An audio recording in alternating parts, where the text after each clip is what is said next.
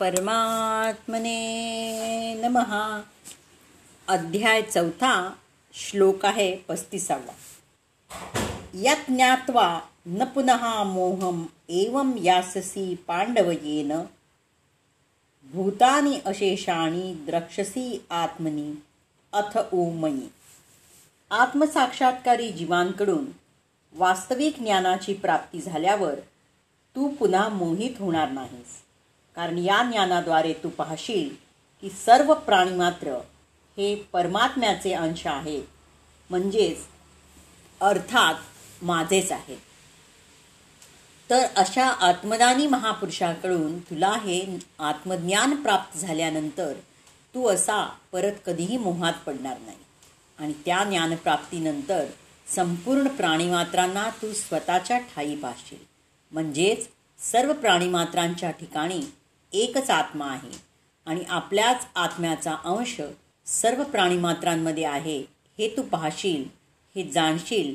जेव्हा सर्वत्र एकच आत्मस्वरूप पाहण्याची क्षमता सामर्थ्य तुला प्राप्त होईल तेव्हाच तू माझ्यामध्ये प्रवेश करशील.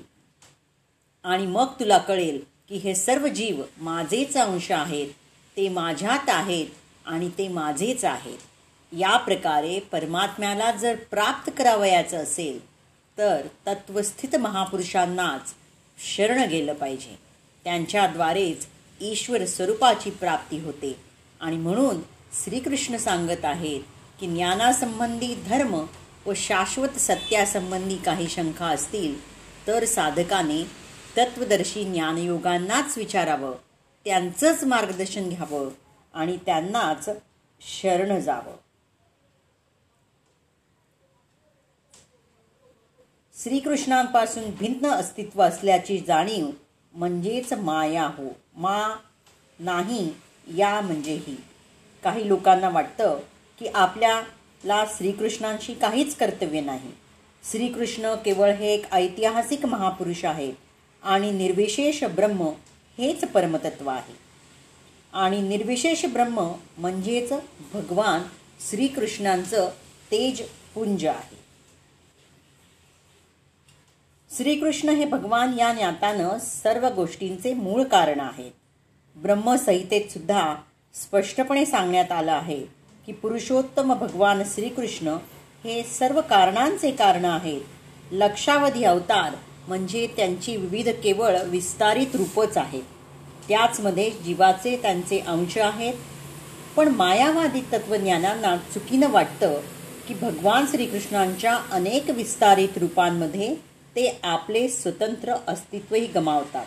या विचाराचं स्वरूप हे भौतिक आहे आणि भौतिक जगतात आपल्याला अनुभव आहे की जेव्हा एखाद्या गोष्टीचं तुकड्यामध्ये विभाजन केलं जातं तेव्हा त्या गोष्टीचं मूळ स्वरूप नष्ट होतं. परंतु मायावादी लोक जाणत नाहीत की परमतत्व म्हणजे एक अधिक एक बरोबर एकच आहे. एक उणं म्हणजे एक म्हणजे एकच होय. परमधामातील प्रत्येक गोष्टीचं स्वरूप हेच आहे. आपल्याला ब्रह्मविद्येचं पुरेसं ज्ञान नसल्यामुळे आपण आता मायेने आच्छादित झालो आहोत. म्हणून आपल्याला वाटतं की आपण श्रीकृष्णांपासून किंवा परमात्म्यापासून भिन्न आहोत. जरी आपण भिन्न अंश असलो तरी त्यांच्यापासून सर्वथा कधीच भिन्न असू शकत नाही. जीवामध्ये असणारा शारीरिक भेद म्हणजेच माया किंवा अवास्तविकता आहे. आपण सर्वजण श्रीकृष्णांच्या संतुष्टीसाठी आहोत. केवळ मायेमुळेच अर्जुनाला वाटलं की आपल्या नातलगांशी असणारे आपले अनित्य शारीरिक संबंध हे भगवान श्रीकृष्णाशी असणाऱ्या शाश्वत आध्यात्मिक संबंधांपेक्षा महत्त्वपूर्ण आहेत. संपूर्ण गीतेची शिकवण हीच आहे की जीव हा श्रीकृष्णांचा नित्य सेवक असल्यामुळे त्याला श्रीकृष्णांपासून वेगळं करता येत नाही. आणि श्रीकृष्णांपासून आपण भिन्न आहोत या जीवाच्या भावनेलाच माया असं म्हटलं जातं. जीव हे भगवंताचे अंश असल्यामुळे त्यांना विशिष्ट प्रयोजनाची पूर्ती करावयाची असते. अनादिकालापासून त्यांना या प्रयोजनाचं विस्मरण झाल्यामुळे ते मनुष्य पशु देवता इत्यादी विविध प्रकारच्या शरीरांमध्ये बद्ध झाले आहेत. अशी शारीरिक भिन्नता ही भगवंतांच्या दिव्य सेवेच्या विस्मरणामुळे होते. पण जेव्हा मनुष्य कृष्ण भावनेद्वारे भगवंतांच्या दिव्य सेवेमध्ये संलग्न होतो तेव्हा तात्काळ या मायेतून त्याची मुक्तता होते. असे विशुद्ध ज्ञान तो केवळ अधिकृत आध्यात्मिक गुरुकडून प्राप्त करू शकतो. आणि त्या योगे जीव आणि श्रीकृष्ण एकच आहेत हा भ्रम टाळू शकतो. परिपूर्ण ज्ञान म्हणजे हे जाणणं होय की परमात्मा श्रीकृष्ण हेच सर्व जीवांचं परम आश्रयदाते आहेत. आणि त्यांच्या आश्रयाचा त्याग केल्यानं जीव हे भौतिक शक्तीद्वारे मोहित होतात. कारण त्यांना वाटतं की आपण स्वतंत्र आहोत. याप्रमाणे निरनिराळ्या प्रकारच्या भौतिक गोष्टींशी तादाम्य केल्यानं जीवांना श्रीकृष्णाचं विस्मरण होतं. तरीही जेव्हा असे मोहित जीव कृष्ण भावनेमध्ये स्थित होतात तेव्हा जाणलं पाहिजे की ते मुक्तिपथावर आहेत. श्रीमद भागवतात यालाही पुष्टी दिली आहे. मुक्ती म्हणजे भगवान श्रीकृष्णांचा नित्य दास म्हणून आपल्या मूळ स्वरूपामध्ये स्थित होणे होय. आता आपण श्लोक छत्तीसावा बघूयात. अपिचेत असी पापेभ्याः सर्वेभ्याः पापकृततमः। सर्वं ज्ञानप्लवेन एव वृजिनं संतरिष्यसी तुला सर्व पापी लोकांमध्ये अत्याधिक पापी जरी समजण्यात आलं तरी तू जेव्हा दिव्य ज्ञानरूपी नौकेमध्ये आरूढ होशील तेव्हा तू दुःखरूपी महासागर पार करण्यास समर्थ होशील. अरे अर्जुना सर्व पातक्याहून अधिक पातकी जरी तू असलास अत्यंत पापी असलास तरी ज्ञानाच्या अंगी इतकं सामर्थ्य आहे की त्या ज्ञान नौकेनं तू सर्व पातके तरुण जाशील. याचा अर्थ असा की श्रीकृष्णांचं सांगण्याचं तात्पर्य एवढंच की कोणत्याही साधकाने असा गैरसमज करून घेऊ नये की मी अत्यंत पापी आहे. मी हा सागर पार करू शकणार नाही. म्हणून श्रीकृष्ण साधकांना प्रोत्साहन व आश्वासन देत आहेत की तुम्ही जरी पापांचे आगर असलात पापाचा महासागर असलात तरी देखील परमतत्वस्थित महापुरुषानं दिलेल्या नानरूपी नौकेनं तुम्ही निश्चितपणे सर्व पातके पार करून जाऊ शकाल. पण कशा प्रकारे हे मात्र नंतर सांगितलेलं आहे.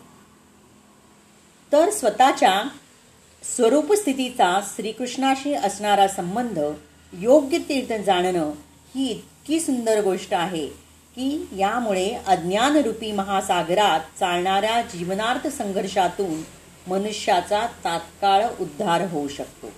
या भौतिक जगाची तुलना कधीकधी अविद्यारूपी महासागराशी आणि कधीकधी वणव्यानं पेट घेतलेल्या अरण्याशी करता येते. एखादा मनुष्य कितीही कुशल पोहणारा असला तरी महासागरामध्ये अस्तित्वासाठी करावा लागणारा संघर्ष अत्यंत खडतर असतो. जर कुणी पुढे येऊन धडपण करणाऱ्या पोहणाऱ्या मनुष्याला महासागरातून वर काढीत असेल तर तो अत्यंत महान उद्धारक आहे. भगवंताकडून प्राप्त केलेले परिपूर्ण ज्ञान म्हणजेच मुक्तिपथ आहे. कृष्ण भावनारूपी नौका ही अत्यंत सुगम आहे आणि त्याचबरोबर ती अत्यंत उदात्तही आहे. आता आपण श्लोक सदतीसावा बघूयात. यथा इंधासी समिद्दाहा अग्निही भस्मसात कुरुते अर्जुन. ज्ञान अग्निही सर्व कर्माणी भस्मसात कुरुते तथा.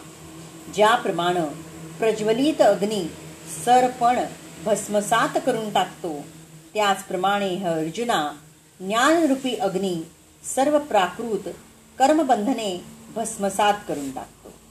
आत्मा आणि परमात्मा तसेच त्यांच्यातील संबंधाच्या परिपूर्ण ज्ञानाची तुलना या ठिकाणी अग्नीशी केलेली आहे. तर अर्जुना ज्या प्रकारे प्रज्वलित झालेला अग्नी जसा काष्टांचे भस्म करून टाकतो तशाच प्रकारे ज्ञानरूपी अग्नी सर्व भौतिक प्राकृत कर्मे जाळून भस्मसात करून टाकतो.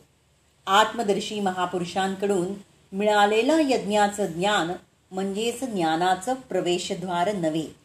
ते ज्ञान म्हणजे साक्षात्काराच्या पराकाष्ठेचं चित्रण आहे की ज्यात प्रथम भौतिक कर्मे भस्म होतात आणि ज्याला प्राप्त करायचं होतं त्या परमतत्वाला प्राप्त केल्यानंतर आता कुणाचं चिंतन करायचं कुणाला शोधात भटकायचं असा साक्षात्कारी ज्ञानयोगी आपापल्या सर्व शुभ्र अशुभ्र कर्माचा अंत जाणीत असतो. ती समाप्त करीत असतो. परंतु हा साक्षात्कार कुठे होईल? बाहेर होईल की आत होईल? यावर पुढे श्रीकृष्ण विस्तृताने सांगत आहेत. तर हा अग्नी केवळ पापकर्माची फळं भस्मसात करतो. असं नाही तर पुण्यकर्माची फळं देखील भस्मसात करतो. कर्मबंधनाच्या अनेक अवस्था आहेत.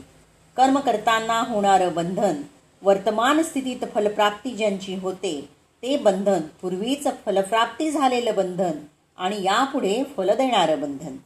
परंतु जीवाला स्वरूप पावस्थित ज्ञान झालं म्हणजे ते ज्ञान सर्व बंधनांना भस्मसात करतं.